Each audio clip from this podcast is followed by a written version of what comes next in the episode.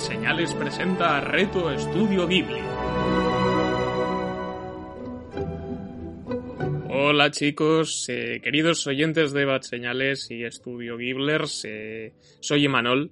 Eh, no debería estar aquí presentando el programa porque no lo presento yo, pero tengo que haceros una pequeña aclaración inicial porque ha habido varias cosas con este programa. En teoría tenía que, estrenarse hace dos semanas, pero cambiamos el orden con el siguiente. Eh, mientras que Porco Rosso y, Recuerdos del Ayer está en el lugar de, de Nausicaa, del Valle del Viento, que ya lo tenéis disponible en iVoox y hace unos días que lo podéis escuchar. Hacedlo si no lo habéis hecho.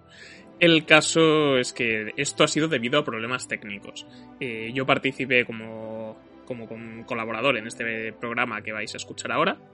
Y bueno, no hemos podido recuperar ese audio y demás, entonces está editado para que yo no aparezca, pero sí que voy a hacer eh, intervenciones puntuales de, de, cada película, unas mini reseñas, ¿no? Para, para acompañar y respetar más o menos lo que se comentó en, ese, en este episodio en cuestión. Así que nada, después de haber aclarado esto, os dejo con Javi, con Sul, Juanga y Andreu, que os empezarán a contar que les ha parecido pues recuerdos del ayer, así que espero que disfrutéis de, de este programa y que me perdonéis los problemas de edición y los cortes raros. Buenos días, buenas tardes o buenas noches, depende cuando estéis escuchando esto, y bienvenidos al podcast favorito de Batman. Sé lo que muchos de vosotros estaréis pensando ahora mismo. ¿Por qué estoy escuchando a Javi al comenzar el podcast? Bueno, resulta que nuestro presentador titular de los retos ha tenido a bien prestarme para hoy su, el gran, su bastón de Grand Showman. gracias, gracias Juanga, intentaré devolvértelo intacto, sí. Callaos los dos. Vale, eh, volviendo al tema del podcast, hoy tenemos, como no podía ser de otra manera, dos pelis del estudio Ghibli. La primera es Recuerdos del ayer o, o Moji de Poro Poro, si eres un japonés con prisa por entrar al baño, o Los recuerdos no se olvidan, que también tuvo el título este en castellano ya para webs, festivales y tal, que ya lo comentaremos más adelante. Y después tenemos eh, nuestro cerdo LGTBIQ más favorito, Porco Rosso, o Kurenai no Buta. La primera película se estrenó, por ejemplo, en el 91 pero atención que no llegó hasta casi 20 años después a España en el 2010, ojito, ¿eh? Y está eh, dirigida por Isao Takahata, guionizada también por él, que recordaremos a este hombre de La tumba de las luciérnagas, y viendo estas dos películas ya nos podemos hacer una idea de que no es el alma de ninguna fiesta.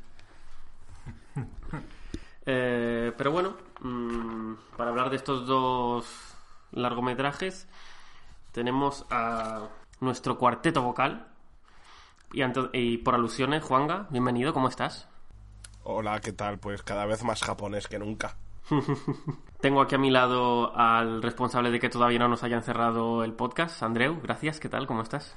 Ramen, ramen. y por último, pero no menos importante, nuestra brillante y aerodinámica cabeza, Azul.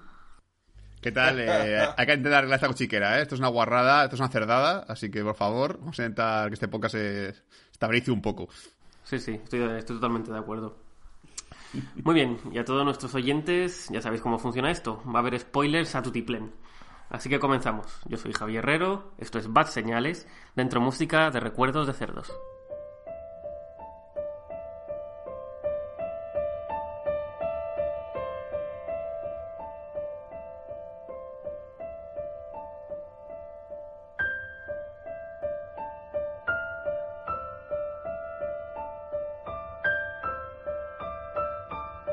Bien, como hemos dicho, empezando por Recuerdos del Ayer, estrenada en el año 91 en Japón y en el 2010 en España, y no me extraña, dirigida y guionizada por Isao Takahata. Eh, cuéntanos, Juanga, mm, ¿de qué va esto? Pues a ver cómo lo explico de manera sencilla. Eh, resumiendo muy resumidamente, trata de, de una mujer que cuando sonríe se le ponen 40 años encima.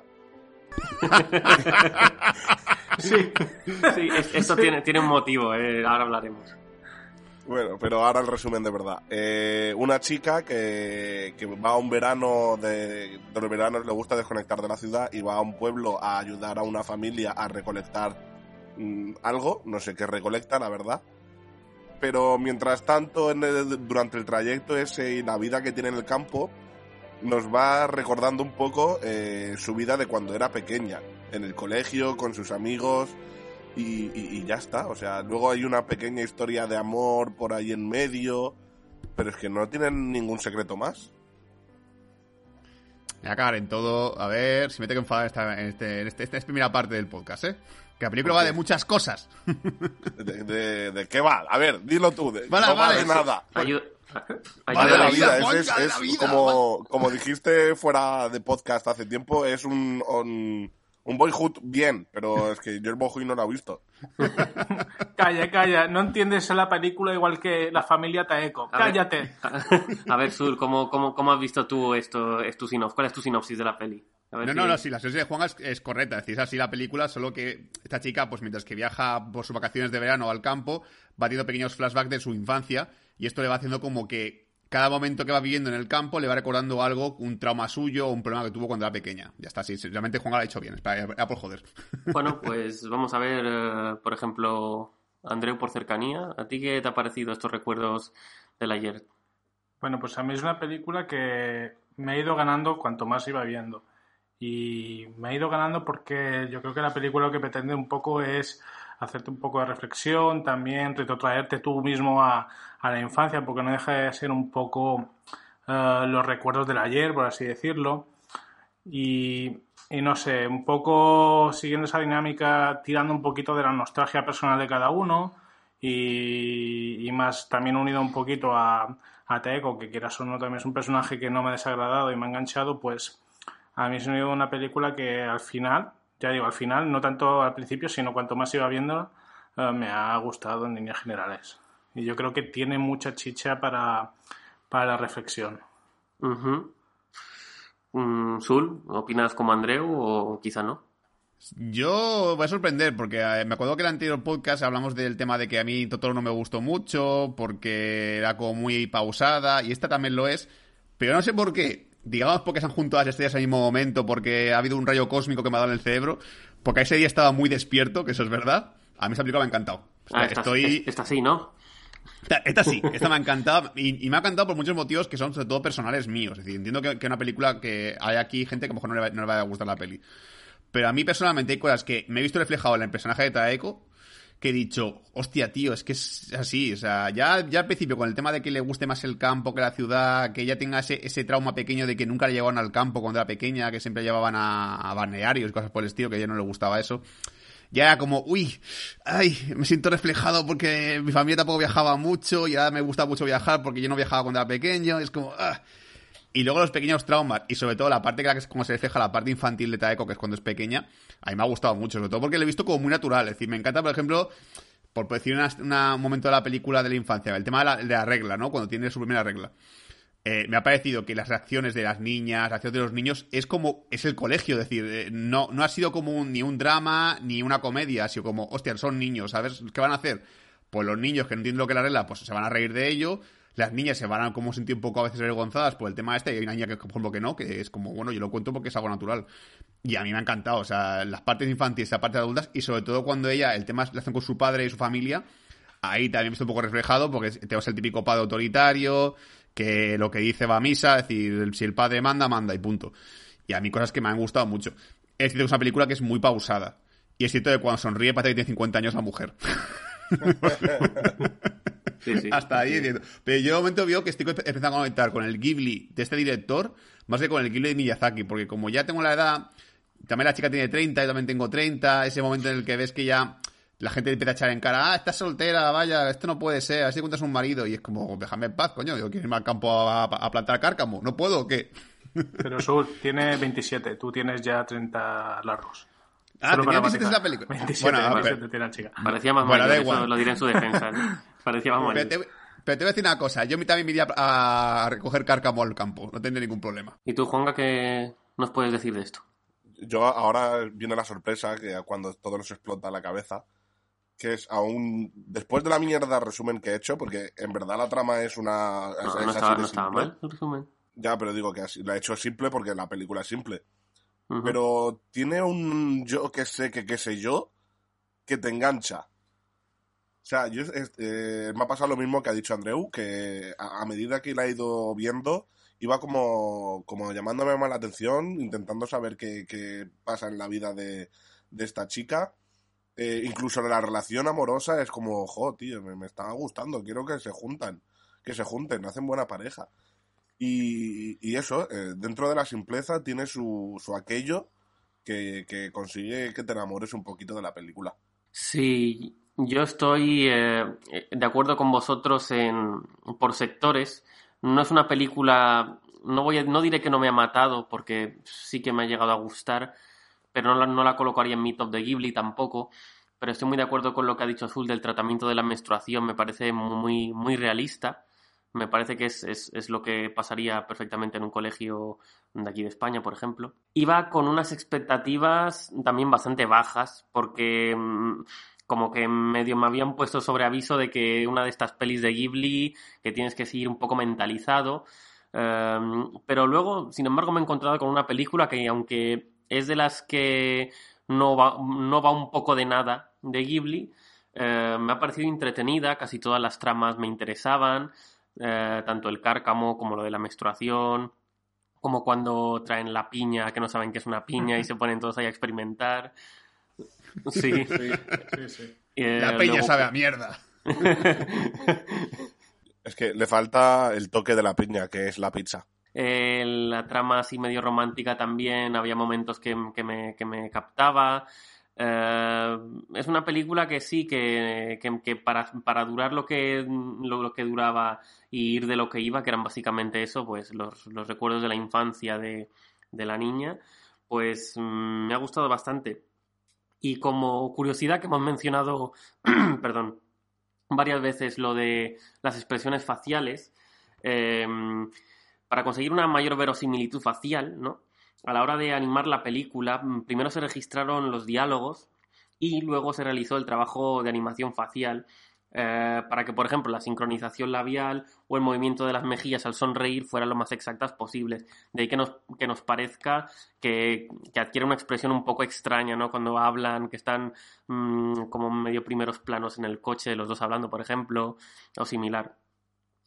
Eh, pero sí, me parece una película bastante correcta, que no sé qué pensaréis vosotros, pero yo creo que esta película, si se hubiera estrenado en su momento, en el año 91, no sé yo si para un público infantil hubiera conseguido captar mucho la atención, aunque sea una película de animación, porque aparte de, de, la, de los recuerdos en el colegio, no, no, sé, no sé, por ejemplo, Andreu, ¿tú piensas que hubiera podido calar entre el público infantil esta película? Yo pienso un poco que con la misma idea que se hizo uh, La tumba de las luciérnagas para un público más adulto, yo creo que esta película también va destinada a ese, ese público también. No creo que eh, se pueda entrar a valorar porque no es tampoco dramática y tal, pero un niño no la disfrutaría tanto.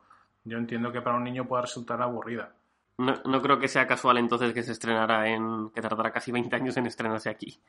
Sí, porque está claro que es una película que tú la puedes en un Blu-ray y un niño no va a quererla. Y es, que, es que el título ya de por sí la aleja, porque es Recuerdos del ayer. Suena título del teatro por la tarde. Recuerdos del ayer. Yo al principio cogía mucha uh, comparación con Cuéntame, porque como salía Taeko narrándose un poquito las vivencias del pasado, pues sí que sí. Me, me recordaba bastante a eso al principio. A mí hay una escena que me... no recuerdo Sí, sí, recuerdo que no, no sé si me reí o, o, o, exclamé un poco cuando se van a ir eh, la madre y, y, la hermana mayor de Taeko al, no sé si era al centro comercial, ah, no, a un restaurante chino, me parece que era. Con el padre también. Con, sí. con, el padre también, y Taeko coge una especie de rabieta y el padre como que no le está haciendo mucho caso, ¿no? Más allá de eso, están ya en la puerta y no sé qué hace la niña que se va corriendo hacia ellos y el padre le suelta un revés que la deja, vamos. Sí, yo creo que esa, sí que esa escena es ella, que lo que quería era un poquito de atención, entendía yo, Hmm. mm. y cuando ve uh -huh. que se van sin decirle nada, pues es cuando echa atrás hacia ellos. Y el padre la ve descalza sí. y le pega una hostia. Y al respecto de esa hostia es que luego hay una reflexión que tiene ya de adulta con otra amiga suya que tiene por allí que no me gusta nada porque dice, ¿tu padre te pega alguna vez? Sí, alguna que otras veces. Y Taeko dice, bueno, yo es que hubiese preferido que me hubiesen pegado más veces porque así uh, no pensarían por qué me pegó esa vez. Ah, sí, Me ha ¿verdad? parecido, me ha parecido súper súper rara esa reflexión, o sea, al menos yo no la he entendido, ¿verdad? Sorpresas Sí, no. es verdad. Como que prefiere normalizarlo e integrarlo en su vida y que ya sea algo que no le dé importancia, que si solo es una vez ya se le queda ahí grabado para siempre. Exacto, exacto. Pero, por ejemplo, a mí esa rabieta me encanta porque me parece como algo supernatural, algo que, que se ve claramente con los niños, que es, quiero Sí. atención, quiero que me hagas caso a mí, no quiero que, que le hagas caso a mi hermana porque mi hermana es una borde y es mala persona. Y es como cuando veo que mi hermana me está tocando los huevos, pues ahora no voy. Y ahora sí voy, ahora te pego un guantazo porque te has portado mal. es que me parece como muy de familia normal, al menos en mi caso. Uy, aquí me voy Sí. a poner en plan soltar mis traumas, ¿eh? y a mí, una cosa que me gusta mucho también es una escena que, que es, que es triste, pero muy- a mí me hizo gracia, que es lo típico que a lo mejor al adulto lo ves y te, te hace, te, te parece simpática. Que es cuando Taeko saca, saca muy malas notas, se pone ya a ver la tele en el salón y se pone su hermana hablando con su madre en plan, oye, ¿tú, ¿tú crees que Taeko es tonta? Es muy guay eso, tío. que es súper dura, pero es como en plan, oye, que yo creo que Taeko a lo mejor no es... mm, ¿Le han hecho pruebas? ¿Estamos seguros de que, es, de que tiene cerebro? Igual se dio un golpe en la cabeza y le está saliendo ahora. También a ratos me hacía bastante gracia la peli porque Taeko cuando contaba sus cosas de niña y tal, se las contaba pues eso al chico Toshiro, ¿no? hemos dicho, ¿no? Que tampoco me quedo con el nombre. Toshibo, o es una amiga que tenía por allí y tal. Y a veces me da la sensación de que era como la típica turra, ¿no? De que Sí. de repente hay una persona que empieza y te empieza a contar sus movidas, no sé qué, no sé cuántos, y luego Toshi- Toshibo tiene un momento en el que después de que le hayan dicho lo de cásate con él, cásate con él, que ella le empieza a contar una paranoia y el lo siguiente que dice él es, bueno, ¿qué ha pasado en casa? Como que restándole totalmente importancia a lo que le estaba diciendo. Eh, Es que la historia que le cuentan en el coche no tiene ningún puto sentido. Empieza a hablar del ya. niño este, del colegio, que está, que es un niño pobre, que nadie quiere darle la, na- nadie- a ella no quiere darle la mano y tal. Y el tío saca una reflexión de, bueno, no te quedas la mano porque le gustabas. Ah, es eso, vale, vale. Y no sé si es como que ella traslada eso al final de la película, cuando los créditos se ve que ya vuelve finalmente con él. Sí. Como, hostia, a lo mejor le gustó a él, pero no me está dando a reflejar porque le, porque le da vergüenza o algo. Entonces voy a volver porque a lo mejor el plan de la abuela sí funciona y va de puta madre. Yo que cuando vuelve le voy a decir al tío, te vas a reír. ¿Sabes lo que me contó tu abuela y tal, eh, tú y yo juntos? Pues venga, va, adelante, vamos allá. Pero si yo no he dicho nada, da igual, vamos, no vamos a casar. Yo lo que me cuesta mucho de entender es que alguien quiere irse de vacaciones al campo a trabajar al campo. Que yo lo haría, yo te lo digo, yo lo haría. A mí no me importa estar una semana eh, recogiendo cárcamo. Me parece interesante el proceso. Me parece, y, y también la escena del el trauma que tiene esta pobre niña con el tema del teatro me parece súper triste. Que, que ella de repente descubra que es buena en el teatro y tal, y la, le haga ilusión hacerlo, y viene el padre y dice, pues no. ¿Por qué? Porque eso Ah, es de sí. No me gusta. y, la- y se queda Sí. niña con el trauma. Eso es verdad, eso es, es- sí, es como truncarle el sueño de una manera muy, muy caprichosa, ¿no? No- uf. Que yo, yo quería recuperar la de que el motivo de por qué se va al campo, que de- yo me quedé igual de quién coño se va en verano a trabajar al campo. Es porque ella de pequeña, todas sus amigas decían, ah, yo me voy a casa de mi abuela al campo, yo me voy a casa de mi abuela al campo. Todas tenían abuelas en el campo, menos ella. Es que, claro, una cosa es ir al campo, una casa de campo de la abuela y otra cosa es ponerse entre sacar remolacha una semana o dos. Pero yo creo que para mí la, la voy a elevar la nota esta película por eso, porque, bueno, luego al final de- del podcast hacemos las notas, pero a mí personalmente ha sido por cosas personales mías, que yo me he visto reflejado en Taeko en muchas cosas, y incluso ese rollito del colegio, típico de, ah, le gustas a tal, vas a hacer eh, grafitis por la calle, mira, le molas, de cuántos, eh, está ahí, deja a mi amiga en paz, que a mí me encanta la amiga esta toca pelotas, que está todo el tiempo como interviniendo en todo, que es como a ti, a ti que te importa lo que haga yo con, mi, con mis parejas o que le guste yo, que es la, esta, la, la- la que tiene las cejas muy raras, que era como, déjala en paz, joder, que haga lo que quiera con el chico este, o lo, o lo del delegado de clase. Necesitamos que la gente deje de correr por el pasillo, eh, un momento, pero si el delegado ve a alguien corriendo, ¿puede correr o no? Bueno, técnicamente el delegado puede correr, vale, vale, entonces eso tiene sentido, joder. Sí, son, son debates muy realistas que se tienen en cualquier tipo de colegio. Sí, sí, sí. En mi cole esa reunión no había. En mi cole sea, ¿quién es el delegado? El pringao, venga, a tirarle tizas. Sí, a mí, eh, pero eso es porque España siempre era. La primera votación que teníamos era para el tonta de clase. y para reírnos de él. Y luego, yo, eh, ahora que decías lo de, lo de soportar a alguien, yo a la delegada no la soportaba. En, en- de la peli, digo, ¿eh? Era como. Ah, sí, Marisa. Sí, bueno.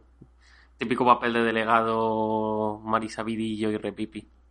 Sí, de- el típico de, perdone profesor, se olvida ponernos exámenes hoy. Sí, sí, o sea que, y luego que luego al, al salir de clase todos los compañeros quieren hablar contigo. Sí.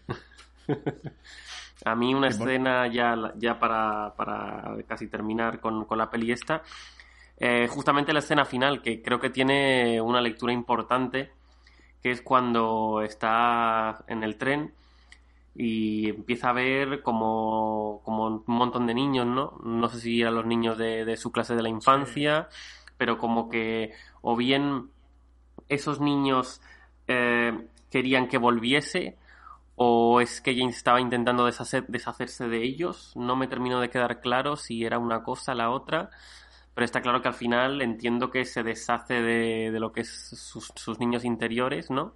Y como que, que lo que le han ayudado a partir de, de ese momento dejan de estar en su camino. No sé qué interpretáis vosotros. Pues yo no entiendo tan metafóricamente como que los niños están allí como para acompañarla o que los abandona y tal. Los veo allí un poco pues para, no sé, cerrar un poco la trama de tanto de ella niña como de mayor.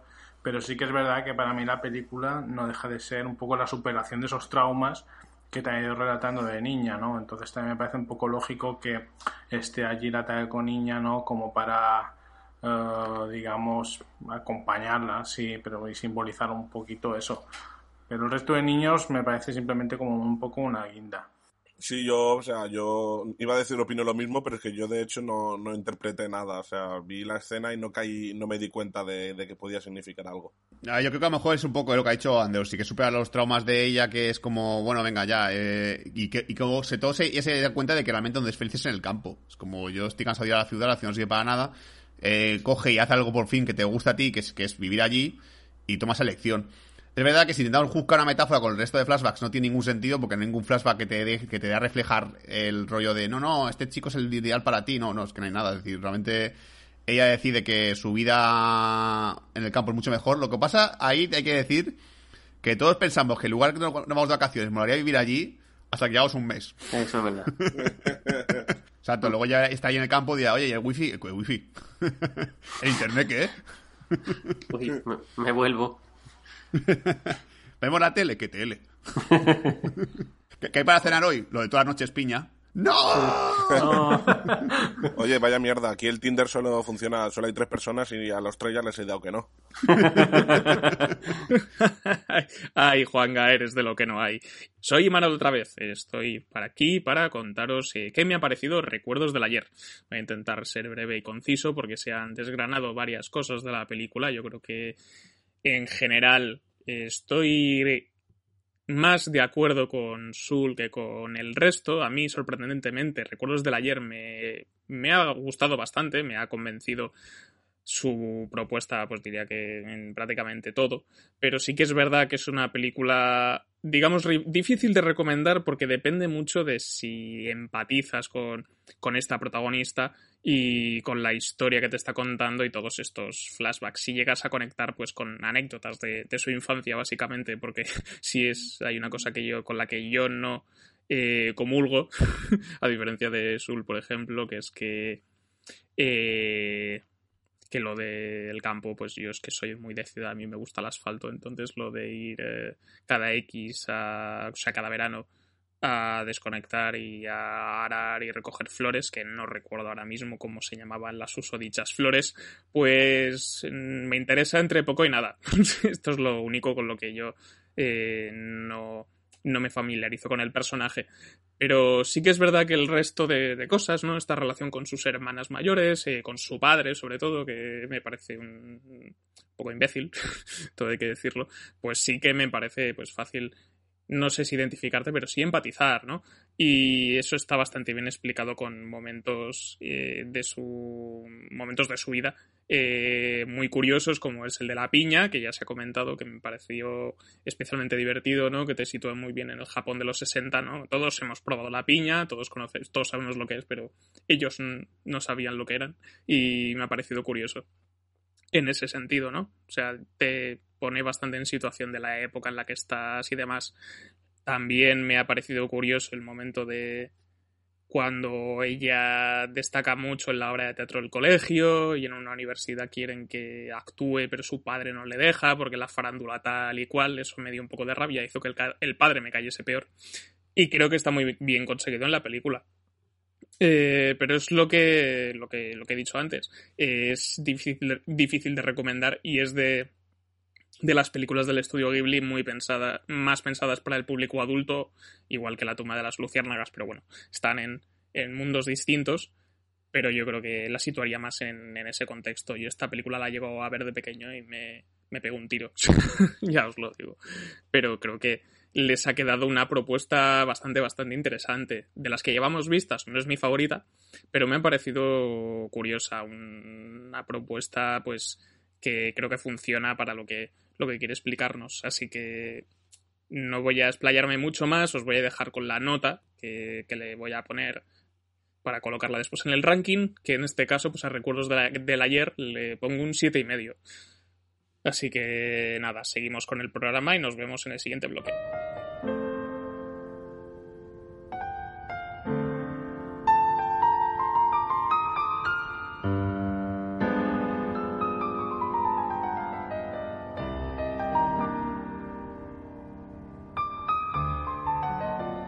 Y volviendo a la segunda película, tenemos Porco Rosso, una película del año 92. ¿no? Sí, año 92. Esta vez sí tenemos a Hayao Miyazaki. ¿eh?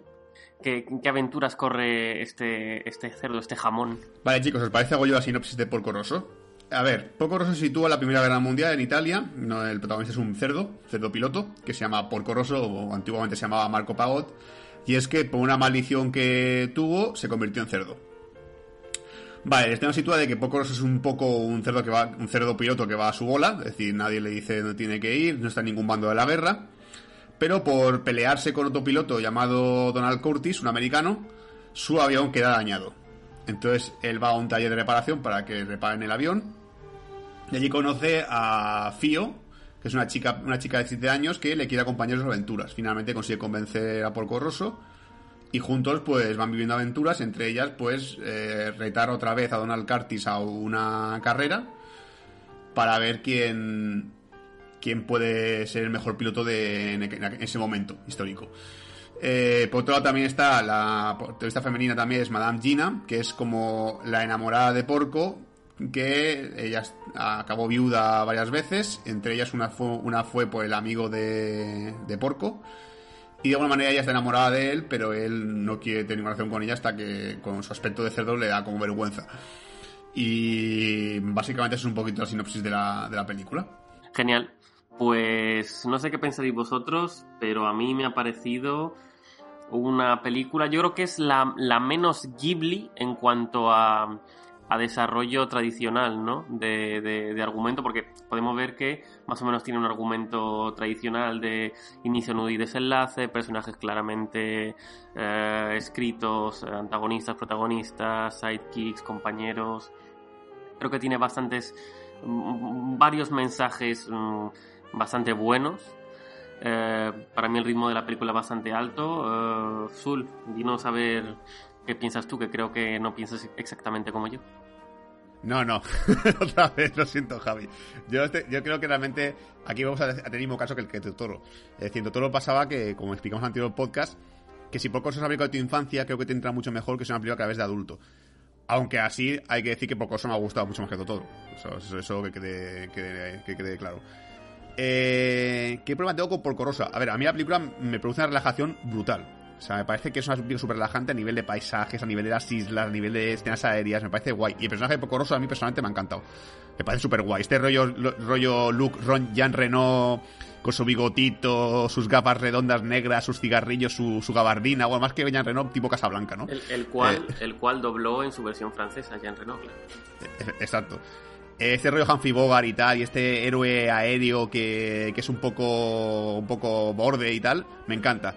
Lo que pasa es que creo que es un personaje tan guay para una trama que no es tan guay. A mí la trama personalmente un poco roso me ha parecido pues flojilla. No me interesa tampoco mucho. Está este interés romántico con la chica. Está esta competición que hay con el tío este, el americano. pero poco más. A mí se me gusta mucho más ver a Porco Rosso, por ejemplo, en conflictos bélicos, en plan en la guerra o algo, más que haciendo competiciones un poco infantiles de, bueno, pues compito contigo y si tú ganas te quedas con la chica y si yo gano me pagas la reparación del avión. Venga. Ahí es la parte que me ha decidido un poquillo. A mí ver un cerdo luchando en una guerra me parece algo brutal. y, es algo que por desgracia no se ha visto. Y, el, tema de la maldición de Porco Rosso es verdad que tampoco se toca. A cierto punto no me molesta, pero es verdad que me hubiese gustado un poco más justificado lo de por qué se convierte en cerdo. En plan, que me digan algo. En plan, mira, se convirtió en cerdo porque, yo qué sé, porque su escudo del avión era un cerdo y le, le pilló una bruja que solo vuela, que no tiene poderes, y le dijo, pues te convierto en. Yo qué sé, algo así. Ay, sí, hay varias teorías de eso que luego, si queréis, podemos tocarlas. Pero, Juanga, ¿qué, ¿qué opinas tú de esto? ¿Estás a favor o en contra de los cerdos en aviones?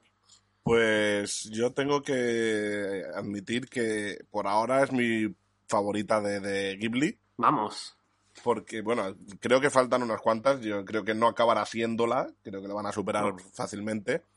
Pero de las que hemos visto hasta ahora, sí es mi favorita. O sea, para mí cumple bastante lo que yo esperaba de, de Ghibli, que son aventuras, cosas fantásticas, pero sin, sin darle importancia y no sé, el personaje de Porco Rosso a mí me ha enamorado. Es un, es un personaje para mí brutal. Tiene ahí el toque de humor y el toque de, aventurero, como tú dices, de un poco Humphrey Bogart en Casablanca. Todo eso. Lo que creo que sí la van a superar fácilmente por el hecho de que el, que ha comentado Sul, de que no explican muy bien la, bueno, muy bien, no la explican, la, la maldición, eh, te venden un poco la moto de que a lo mejor la maldición se puede romper, mm, te lo dejan ahí sin resolver. Y ahora que Jesús lo ha comentado, también me hubiese gustado ver al Porco Rosso en plena guerra, no, no, en esas eh, peleas infantiles como, como dice él que es verdad. Pero aún así esas peleas me han, provocado la gracia. Eh, las peleas de, a puñetazos entre Porco Rosso y Donald el, americano este, Donald Trump, no. Mm. Donald Curtis, mm, a mí yo me, no sé, me estuve riendo bastante. Y creo que, como he dicho, es eh, lo que para mí yo iba pensando que sería Ghibli, que es una película para adultos y que los, los niños lo pueden ver. Andreu, ¿qué nos puedes decir de Porco? ¿Cuál ha sido tu experiencia? Pues no puedo decir muchas cosas más de lo que ya se ha dicho, ¿no? Y eso también me va un poco en contrario en cuanto al resto de personajes, por ejemplo, no me acaban de, llegar. Como Fino no me... Fío, perdona, Fío no, no me acaba de gustar, y es un personaje que también aparece mucho. Donald como villano tampoco creo que esté a la altura, por así decirlo, ¿no? Como villano, porque tampoco creo que sea una película que tenga tampoco mucho antagonista. Y, claro, y es el resto de la trama, pues eso, es que es una trama que no está a la altura de lo que es Porco, ¿no? Si se podría a lo mejor desarrollar un poco una trama bélica, bueno, podría ser. No te sabría decir, ¿no? Lo que sí sé es que esta trama al menos a mí no me acaba de enganchar para nada. Que la duración, si bien es una hora y media, yo a la hora estaba mirando el reloj. Y a la hora, si te das, te das cuenta en ese momento, es que tampoco había pasado nada trascendente. Estaba porque justamente tuve que hacer una pausa, estaba reparando el avión. Y es que es reparar el avión y ya luego la batalla aérea. Es que tampoco tiene mucho desarrollo argumental, al menos encuentro. Y, bueno, no sé, poco más que puedo añadir ya lo que se ha dicho. Bueno, mm, como todos sabéis, esta película junto con Totoro forma parte de mi infancia viva, aún hoy. Y yo pienso que esta película, mm, desde luego, como ha dicho Juanga también, eh, está en, va a estar en mi top de Ghibli en general, pero desde luego ahora mismo ocupa el primer lugar. Me parece esta película, esta película técnicamente eh, es, eh, creo que es, top en Ghibli en su momento, como todas, eso no tiene ningún mérito, siendo de Ghibli. el doblaje en castellano me parece que está muy, muy, muy bien. Porco, tan, porco, por supuesto, pero Donald Curtis también me parece que tiene una voz muy acertada. Madame Gina, Fio, el padre de Fío, no, el abuelo de Fío, perdón. Eh, todos, todos, todos creo que tienen un, doblaje como mínimo, como mínimo bastante correcto. Eh, creo que manda un, mensaje antifascista bastante claro también. Podemos verlo en varias ocasiones, como en la escena del cine, Porco dice, prefiero ser un cerdo que ser un fascista, a mm. su compañero. Eh, luego ven como la policía secreta fascista les persigue y tienen que huir de ellos pero a la vez vemos cómo aunque Porco está en contra de los fascistas, eh, no piensa que la guerra en general sea algo que vaya a traer algo bueno al país, ni a este país ni a ninguno. Y por eso le vemos que es, como habéis dicho todos y cada uno de vosotros, eh, el personaje de Porco está súper bien escrito, muy bien definido. Eh, es un personaje que no da bandazos, tiene las cosas clarísimas y, la película es, suya. Primer secuestro de la banda de Mamayuto a las niñas es increíble cuando las, las están transportando del, barco al hidroavión y están ahí las niñas liándola, que les preguntan, ¿sois secuestradores? Sí. ¿Y nosotros somos vuestras rehenes? Eres muy lista. Eso es increíble, me hizo muy... que luego tienen la batalla con Porco, se les rompe la cola y tienen que, hipotecarse para reparar la cola y no tienen ni para la, pintura y está toda la, nave de camuflaje y la cola blanca. Eh, genial, la escena del Hotel Adriano, es que no sé, todas las escenas de Porco y de la película en general me parece, me parece que son bastante buenas. Luego, contiene un mensaje también de, empoderamiento de la mujer que, en, por lo menos en dos ocasiones lo vemos que es, muy, muy claro, sobre todo cuando eh, Porco está empezando a rascarse el bolsillo para, pagar al, al señor Piccolo del taller y, le dice que su nieta va a ser la que haga el hidroavión y empieza a decir, ah, no, no, no, ven, devuélveme toda la pasta, que me largo. Y cómo le tiene que convencer de que, de que aunque sea eh, por ser joven, pero también por ser mujer, eh, que no esté conforme con, con, hacerle el hidroavión. Luego se empieza a convencer y ya vemos eh, la, la, escena también muy graciosa, graciosa y reveladora de que cuando, cuando todos los hombres están en la guerra, ahí sí que la sociedad no solo aprueba, sino que necesita que la mujer trabaje en trabajos que naturalmente serían de hombres, como construir casi por completo un hidroavión. Y vemos que hasta las abuelas, que ya conocían a Porco a Marco, eh, le saludan muy efusivamente y le dicen, vaya, abuelas, todavía no te ha llegado la hora, ¿eh? son, son, escenas muy guays.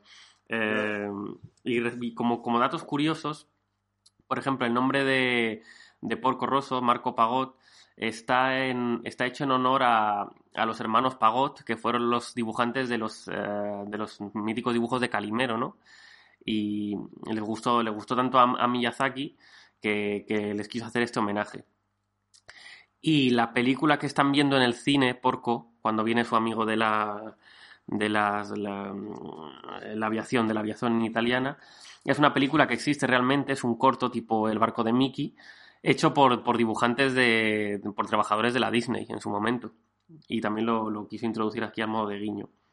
Donald Curtis, que es un personaje que a mí personalmente me gusta muchísimo, y no lo veo tanto como un villano, sino como simplemente como un, un rival de porco, ¿no?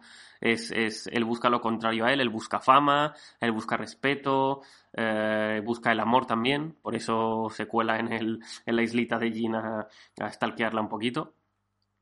Ese personaje está basado en el actor Errol Flynn, ¿no? Estabas diciendo tú Jan Renosul, estabas diciendo uh, Humphrey Bogart, pues realmente está, está inspirado en, el actor Errol Flynn. Y bueno, en general podría aquí tirar media hora más, pero no sé, por cómo me ha parecido, me ha parecido genial. Me ha parecido genial. Por cierto, aparte de la película, en un principio no iba a ser una peli. La de Poco estaba pensada para ser un vídeo introductorio. Bueno, un vídeo introductorio, no, un videometraje. Correcto. Que se iba a poner en, las aviones de Japan Airlines. Lo que pasa es que la idea fue tan guay que dijeron, oye, vamos a hacer una peli de esto. Entonces, en principio, la, la película se va a ser un corto de un cerdo que vuela y era como Japan Airlines, el cerdo que vuela. Y supongo, que al final parece... ¿Eh? Habría sido mejor a lo mejor. Eh, eh, sí, antes, de hacer la, antes de hacer la largometraje, dibujó un manga, Hayao Miyazaki, de, Porco Rosso. Y, posteriormente a eso, cuando. además, yo tengo una teoría, ¿no? Y, y ahora me diréis qué opináis. Y es que Hayao Miyazaki, que es la cabeza, la cabeza visible del estudio Ghibli, a la hora de, encargar a, a, Isao Takahata hacer la de Recuerdos del Ayer, quizá le dijo, te dejo más o menos mano manga ancha, pero asegúrate de meter algún avioncito, algo de papel, algún avioncito así de juguete, tal, y en la película vemos que no aparece ninguno, y entonces a lo mejor Hayao Miyazaki dijo, ah, no me has hecho caso, pues ahora vas a ver. Pero que a mí lo que la escena que se me ha mencionado al principio me, me parece divertidísima. Creo que la que más me gusta de la peli. Lo de las niñas pequeñas me parece descojonante. ¡Eh, qué bien! ¡Nos está secuestrando! ¡Qué divertido! ¡Qué guay! Sí, nos secuestran los piratas, los piratas. Yo hay, hay un punto en, en- tanto en esta como en el castillo en el cielo que me, me da un poquillo de miedo. O sea, los piratas en las dos, en las dos películas tienen una fantasía sexual con una niña que debe tener 14 años, 15. Ujú. Efectivamente, Así, es como, sí. o- o, eh, re- bueno, son japoneses, ¿vale? Ah, vale, sí. bueno, Bueno, yo pero- creo que esa película la, la vio Woody Allen y dijo, "Mm, Pero, pero yo no veo que yo no veo que haya un interés de, de porco hacia Fío, sino un poco al revés. Sí, yo también Sí. lo veo así. Mm. No, de porco, el interés de porco es Gio. Gia, Gina. De hecho, eh, volviendo un poco a, la- a lo que habéis comentado de la maldición de Porco, hay una teoría bastante extendida que es que eh, él se convirtió en cerdo porque realmente después del incidente que, de, de la historia que le cuenta Fío con su, con su compañero Berlini, él se vio un poco como que él le abandonó, les abandonó a sus compañeros, que no estuvo a la altura, y a partir de ahí él se, se, se vio como un cerdo, como que se comportó como un cerdo, entonces como que fue un poco una maldición, entre comillas, autoimpuesta, y a partir de ahí a todo el mundo le ve como un cerdo, esa es una de las teorías. Otra es que eh, como precio a pagar por algo que mm, no- él no había pedido que era seguir con vida, pues mm, a cambio de eso mm, serás un cerdo toda tu vida. Son las dos, son las dos que un- una que es la primera que es la que yo he leído que está más extendida y la segunda que me ha dado a mí por interpretar en base a la historia que le contó a Fío. No sé qué opináis, Andreu. A mí la verdad es que no me molesta el hecho de que no se acabe de desarrollar muy bien el por qué Porco es un cerdo. Yo creo que también deja un poco, si quieren, lugar a la imaginación o de especulación, como has hecho tú. Y por otra parte, tampoco creo que sea necesario, no sé. Me parece que querían meter un cerdo como sea y lo metieron de esta manera. Y ya está, y punto. Y Sí. yo creo que tampoco hay que buscarle mucho más. No, no, lo, lo ve- lo veo bien, lo veo bien. Zul, ¿tú ves algo ahí o te da igual? A ver, yo realmente me gusta ese que el misterio también. ¿eh? A mí que esto Ghibli haga este tipo de cosillas de dejarte un poquito las cosas así abiertas me parece guay. Yo no sé hasta qué punto puede ser eso que has mencionado de lo de los aviones, de que a lo mejor es como, como una maldición. Pero me gusta incluso más todavía que te quede con la duda de si al final se convierte en humano o no. Que yo creo que es muy evidente que sí se convierte en humano. Porque el otro le dice, eh, te pasa algo en la cara, tío, ¿qué tienes en la cara? Y claro, eh, hay gente que dice que la teoría de que realmente lo que pasa es que sonríe por primera vez. Es como, bueno, no va a ser eso. No, O sea, no me- eso no me cuela mucho. No me cuadra. Pero yo creo que sí. Y además, yo creo que Porco Rosso es la película que la que más ha rumoreado siempre. Porque Ghibli nunca ha hecho secuelas de películas. Nunca. Todas las películas que, tengo- que vamos a ver este- en este reto, ninguna va a ser secuela de ninguna. Pero siempre ha estado el rumor de Porco Rosso 2. Siempre, siempre. Porco Rosso 2. Y además, siempre está el rumor de que Porco Rosso 2 va a ser ambientado en la Guerra Civil Española. Que no sé por qué, pero bueno, supongo que la, la, la gran teoría. Y creo que es la película de Ghibli que más que da más para secuela. Es como cuando vimos en Pixar Los Increíbles y, y dijimos todos, hostia, Los Increíbles 2 molaría un montón. Porque da para, para desarrollarlo más. Pero yo creo que Porco Rosso, por ejemplo, da para mucho más. Y da para una película un poco más de guerra, en plan eso. Es cierto que, claro, te cagas un poquito el rollo de que se ha curado la cara ya, de que ya no es un cerdo. Porque yo creo que la gracia de Porco Rosso es que sea un cerdo, si no tiene gracia. Más sobre todo porque mola decir Porco Rosso. Pero, pero claro, yo una segunda parte de esa película y la guerra civil española pues molaría un montón. Lo que pasa es que parece que no, que no, al final que todo el mundo dice que sí, que sí, pero que no, que no va a salir. Y... Sí, yo me imaginaba que cuando dice qué te pasa en la cara es que se han dado tantas de hostias que tenía los dos ojos inflados y lo ve por primera vez en plan de ¿qué te pasa? Sí, sí, yo, yo lo, yo lo pensé también, ¿eh? Que parte de, de la gracia y del misticismo de esta película es que lo de porco esté tomado con mucha naturalidad y que tampoco se haga mucho hincapié en, ni saber ni cómo, ni por qué, ni si hay una manera de deshacerlo, ni, ni ir a por ello. Es simplemente que hay un cerdo dentro de, de una guerra en, en, en Italia y que, y que parte de eso es la gracia, es la gracia de la película. Ya digo, para mí, para mí top, top, top. Y yo quiero hacerte, eh, quiero hacerle a Juan Gara una pregunta, bueno, dos preguntas, la misma, pero sobre la película de, de los recuerdos o sobre, y sobre la de Porco Rosso, que es, atención, sobre la de, sobre la película de los recuerdos del ayer, Juanga, ¿qué es más para ti? ¿El Gran Showman de Ghibli o la, heredi- la Hereditary de Ghibli? Hostia, eh, son dos extremos muy grandes. Yo se queda bastante por en medio. Ajá, muy bien. ¿Y la de porco?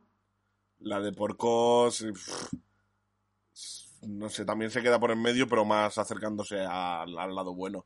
Pero es Vale, que son no. dos extremos muy, muy, muy, muy grandes. es lo que quería saber. no sé si queréis añadir algo más de esta película, algo que os haya gustado, algo que os haya que no os haya gustado nada. alguna Sí. ¿Vosotros el avión lo veis naranja o rojo? Buena pregunta. Rojo. Yo, yo rojo, rojo carmesí. Vale. Yo lo Vale, veía yo los- verde. Yo lo estaba viendo todo el rato en naranja. No sé, me estaban paranoiando mucho, pero bueno, una tontería, ¿eh? Simplemente por si vosotros también. Yo quería destacar la banda sonora de esta película. Mm, no sé qué os ha parecido, pero a mí me ponía los pelos de punta casi cada tema. Cuando se ponía a volar bajo con el hidroavión, cuando se ponía a volar contra el sol, eso, como ha dicho Su, los paisajes, eh, tocando una, una melodía con, con tintes muy italianos, ¿no? De la, de la Toscana, me parecía genial. Sí, sí, a mí no tengo ya mi punto débil, que ya sé cuál es, que las películas que ocurren en, en sitios como con mares, con pequeñas islas verdosas, a mí me pone, me relaja un montón. O sea, me pasó con Bayana, me ha pasado también con esta película. Que veo este tipo de paisajes y digo, oh Dios, qué relajante, cómo me gusta estar aquí. Supongo que además porque es invierno, es invierno ahora y mi mente se traslada a- al esce- al escenario y digo, joder, cómo me gusta estar ahí sentado como porcoroso con su revista guarra o lo que sea que está leyendo. Con su, verdad, con botella de whisky ahí tu- tumbado y en la Bartola al lado, de la- al lado del mar. Sí, Yo, sí, yo y- solo pido que, que en la secuela de Porco Rosso conozca a Oolong de Dragon Ball. Mm, estaría muy bien, ¿eh?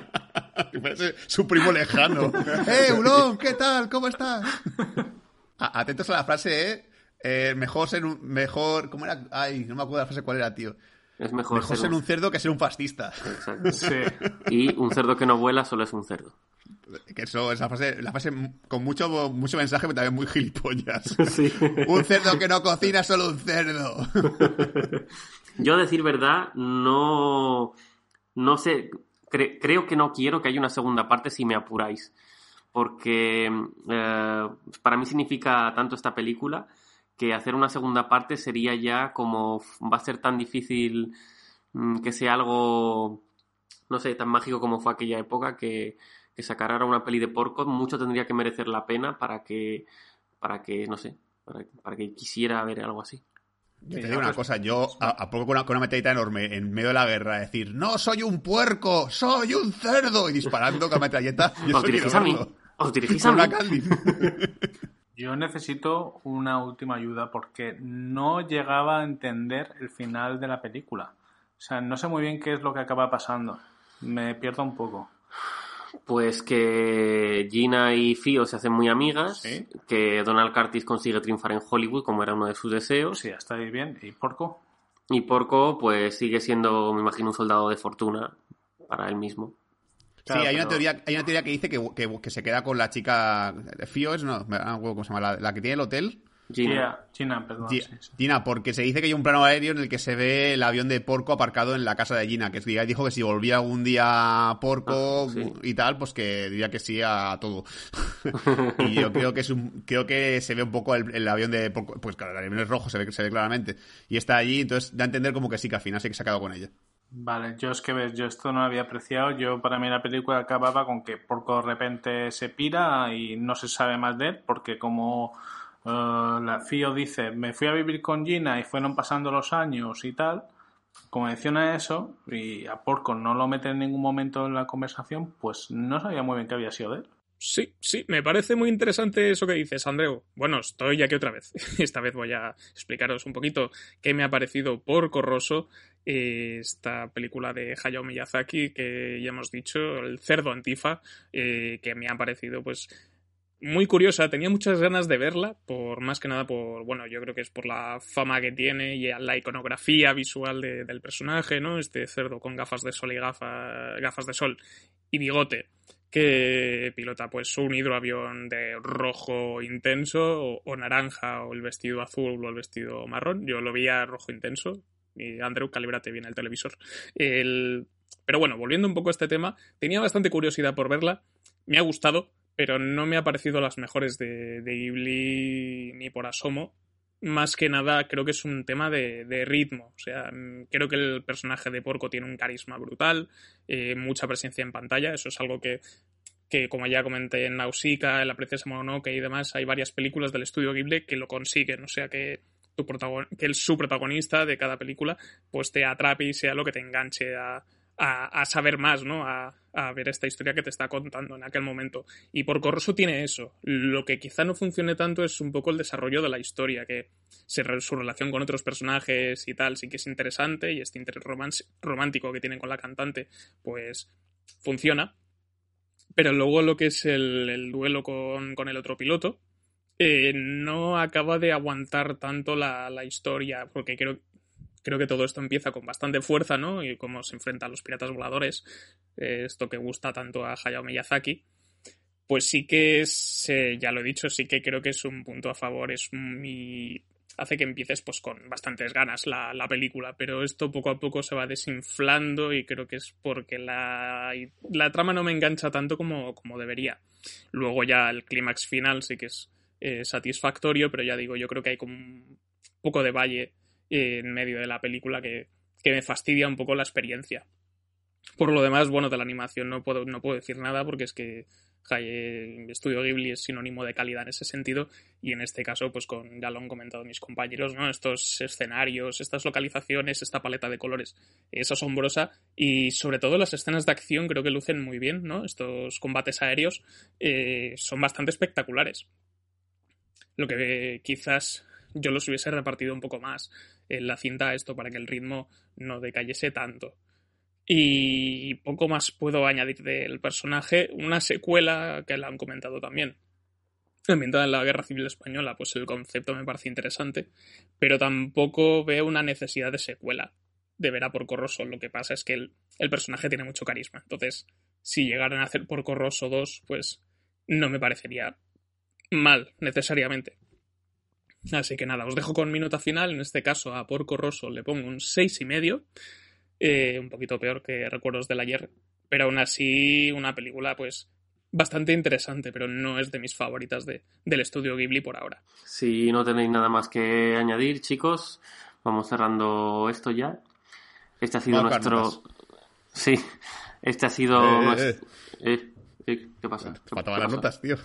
Ah, correcto, sí, señor. Vamos con las notas. Muy bien. Eh, vamos a ver. Andreu, ¿qué nota tienes para, para estas películas? Vale. Uh, empezando por del ayer, la primera.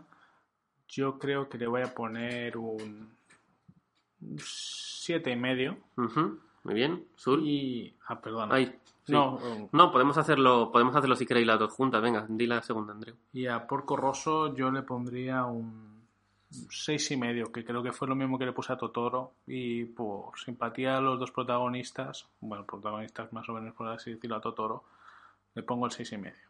Uh -huh, muy bien. Sul, ¿qué notas tienes? Mm, le voy a poner ayer un 8. ¿Y hoy? Porque digo que, que, me ha gustado mucho.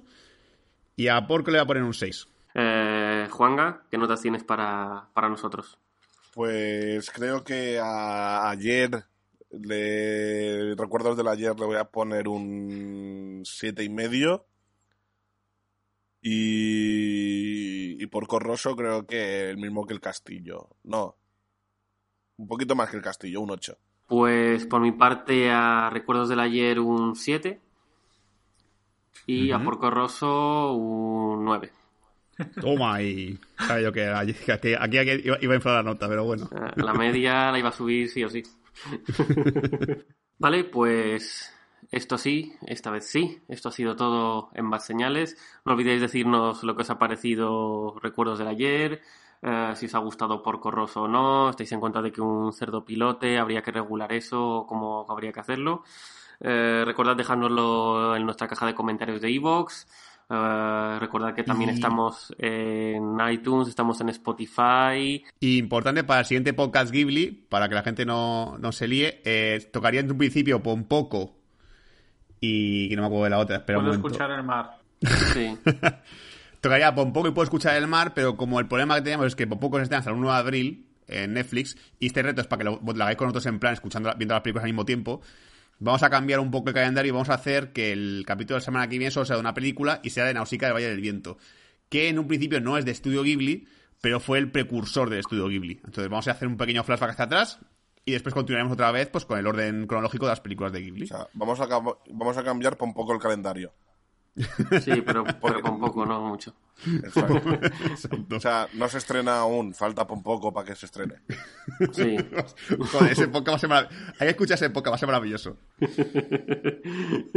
Bueno, esto, esto está degenerando mucho, así que nos vamos a despedir. Gracias por habernos escuchado.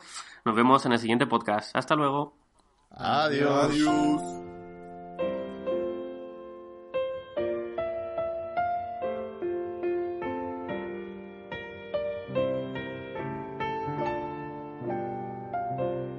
時には昔の話をしようか。通い慣れたなしみのあの店。マロニエの並木が窓辺に見えてた。コーヒーを一杯で一日。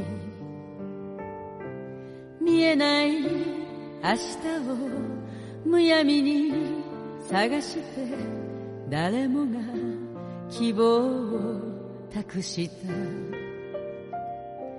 揺れていた時代の熱い風に吹かれて体中で時を感じた。そうだね。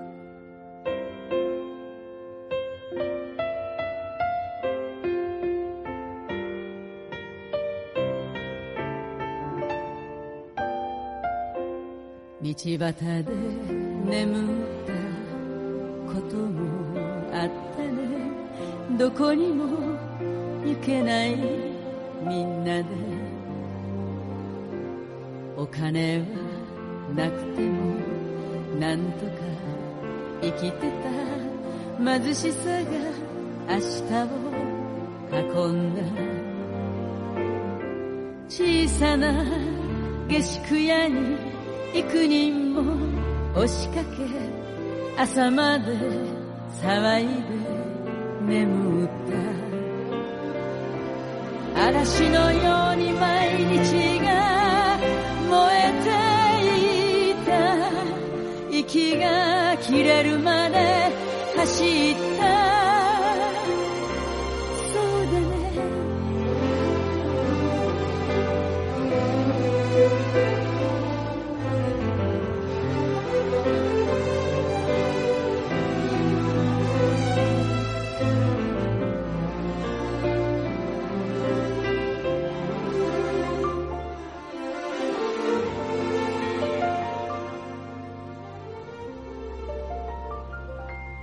一枚残った写真をご覧よ。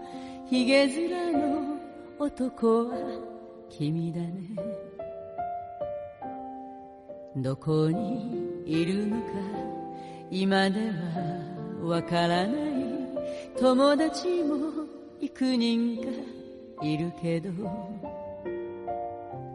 あの日のすべてが虚しいものだとそれは誰にも言えない。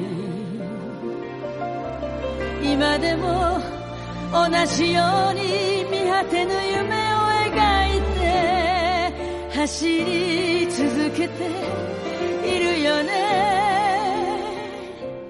どこかで。